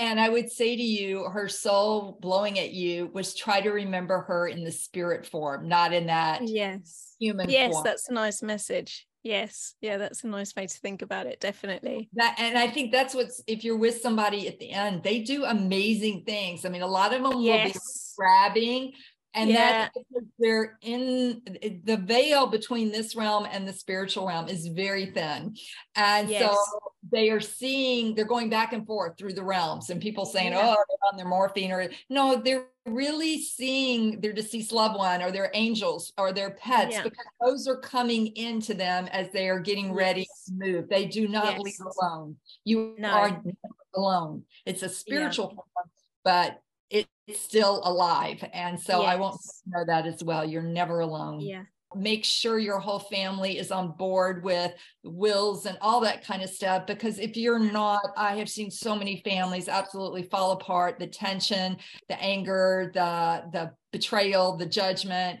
You get this. I didn't get that, you know, and in the end, none of that really matters. You know, it was just and, and I, I get the sense that um dying for the person that's dying is actually relatively straightforward and as you've experienced quite lovely on the other side. I think where a lot of our fear has come from is not knowing that peace exists and only having experience of i feel grief i feel loss I'm having complications with the family that are left over that I'm now dealing with on the other side. And so I think that's where a lot of our negativity towards the idea of death probably comes from. And I think that's why it's so important. Yes, we're human and we have those feelings, but to remember we're spiritual.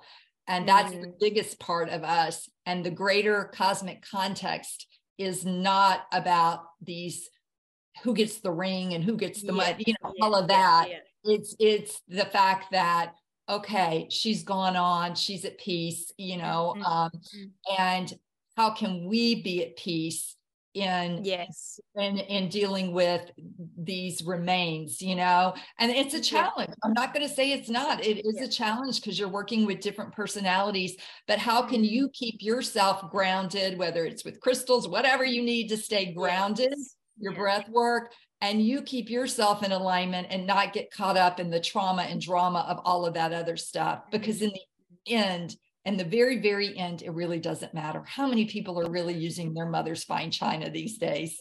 Yeah exactly. Or their silver set you know? Yeah. nobody, nobody even wants it. We just yeah, had yeah. We, we, just had a, a, couple across the street both of them passed from cancer in their their late 60s and they put the entire the sister one sister came and took half the house but there was all this stuff left. Nobody wanted it in the family. They had this estate sale everything went. And and there was stuff in there. I was like oh my gosh why would you know somebody not want this? But it's just stuff. And i think you realize that you know um we have to it, it just it, don't get attached. And i think a lot of us are attached still to this piece represents my mother or whatever instead of the the memory and the spirit and knowing that you can talk to her spirit at any point you know that that is always available to you. And that's more important than a ring. Yes yeah 100% nicole where can people find your book find you? How do people reach you from this point moving forward I my website is www.nicolekerr.com and on there I have a lot of podcasts. If you go to the media section if you want to listen to some of the podcasts and this will be up there as well. Um, I have blogs that I've written. So the last latest blog is on the second NDE that came from my trigger with the um, turbulence in an airplane. Um, and that coming back to me and my doctor surgeon validating that um, my book, You Are Deathless, here's the cover of it. Um, it's available in paperback and in hardcover. And it's also available on Audible. I just finished the audio version of it. I narrated it myself, which was a trip. Let me tell you, Gemma.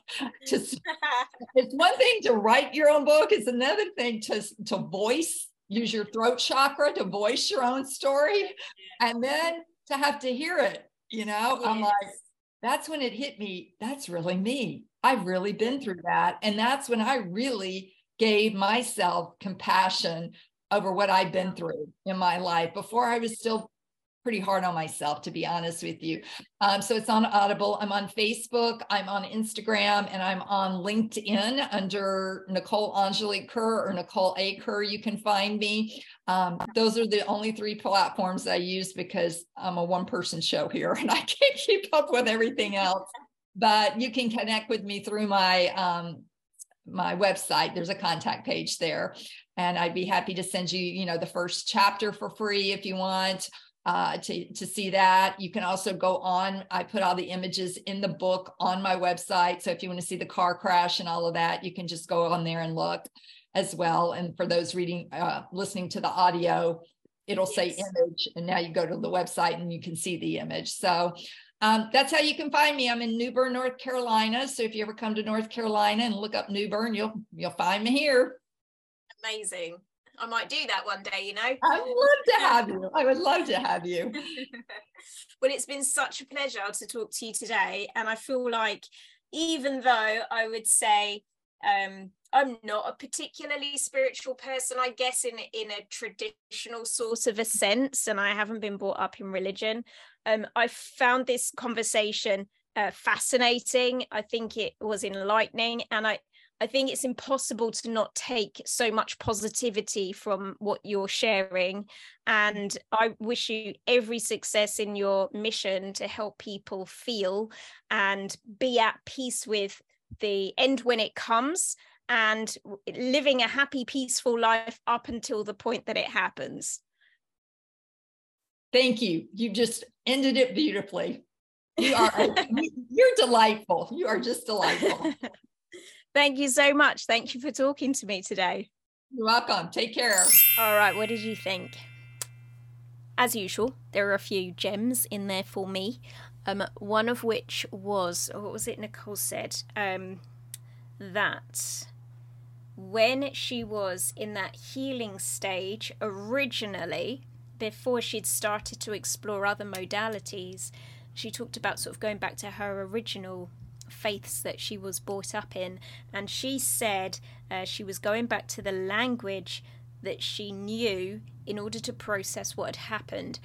And I thought that that was really poignant because I feel that that's probably something that everybody does that you're going to go back to a way of communicating that has familiarity and comfort in times of stress and struggle. And for me, as a therapist, that is something that um, I want to be really mindful of now, sort of taking that into the work that I'm doing with people. Um, she also expressed how when you go to the other side, your problems are not weighed or measured, and there is no judging and no shaming. And so that is not something that we need to be carrying with us now either.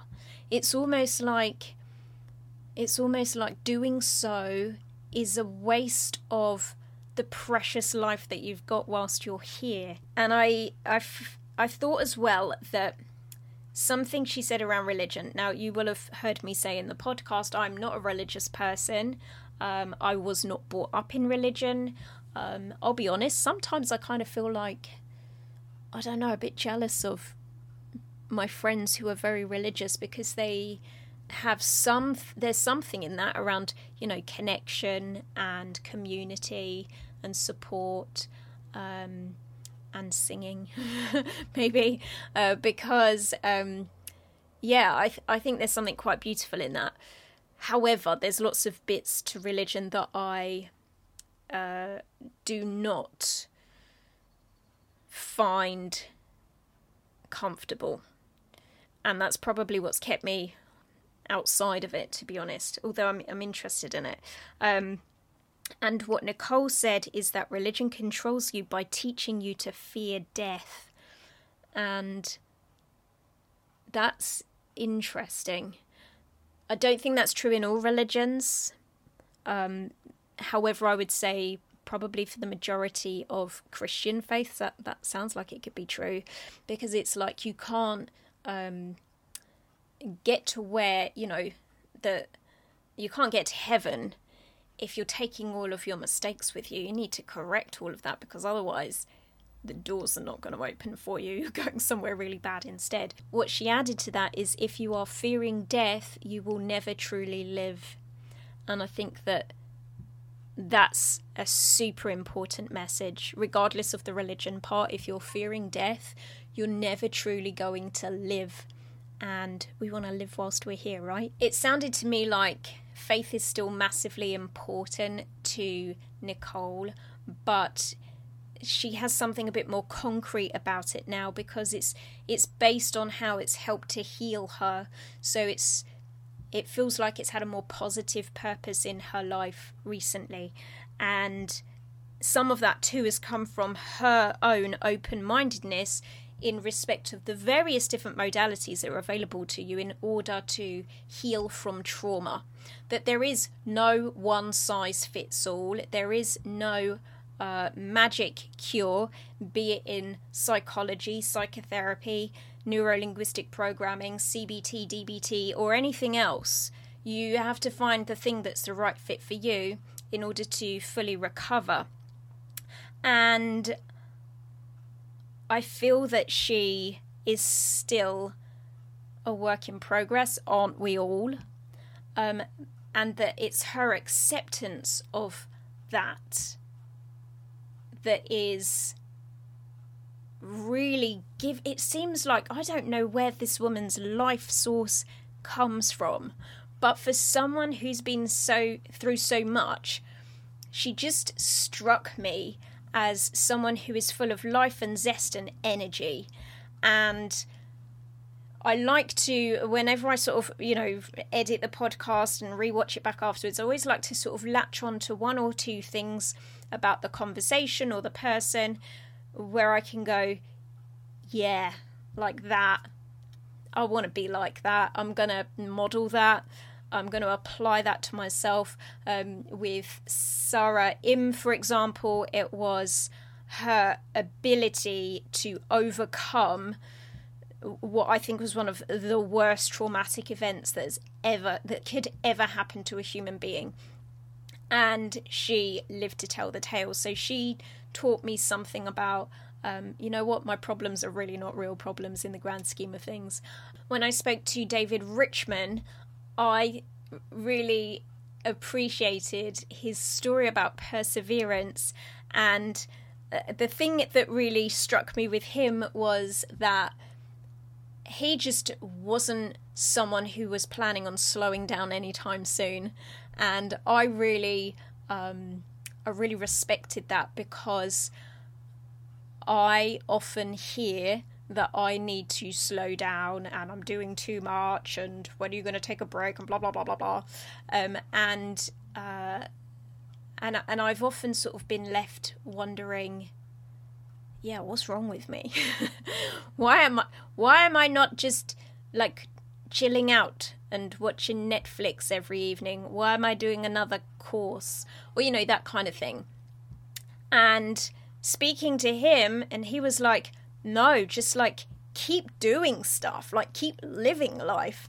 So I um yeah, I, I really got that from him. And for every single guest I have had this year, there has been something where I reflect on the conversation afterwards, um, or I've gone through the editing process and I just think, like, wow, like that's that's a thing.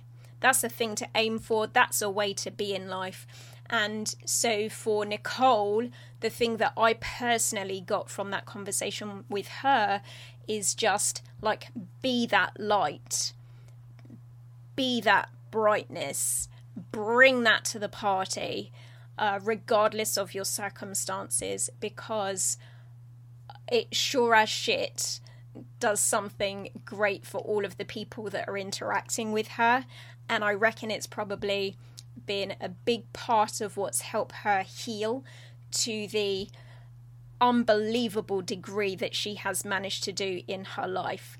So, yes, I thought this was a cracking one. What did you all think? If you enjoyed this video, give it a thumbs up. If you were listening on a podcasting platform, um, make sure you go along ideally to iTunes, review the show, give it a few stars, um, make a comment, and share it with a friend. You know, if you think there was something good in here, share it with someone else who you think might enjoy what was in here too.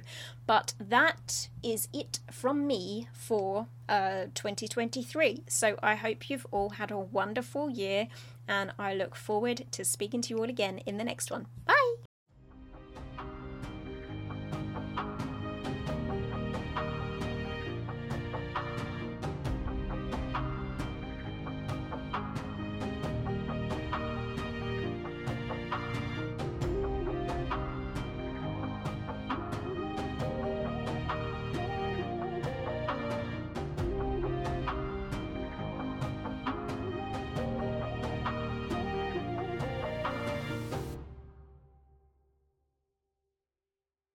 People Building podcast was produced and edited by Gemma Bailey. You can find out more information about our products and services on peoplebuilding.co.uk, where you can also join in the conversation around specific episodes. The information, opinions, and recommendations presented in this podcast are for general information only, and any reliance on the information provided in this podcast is done at your own risk. It should not be considered professional advice.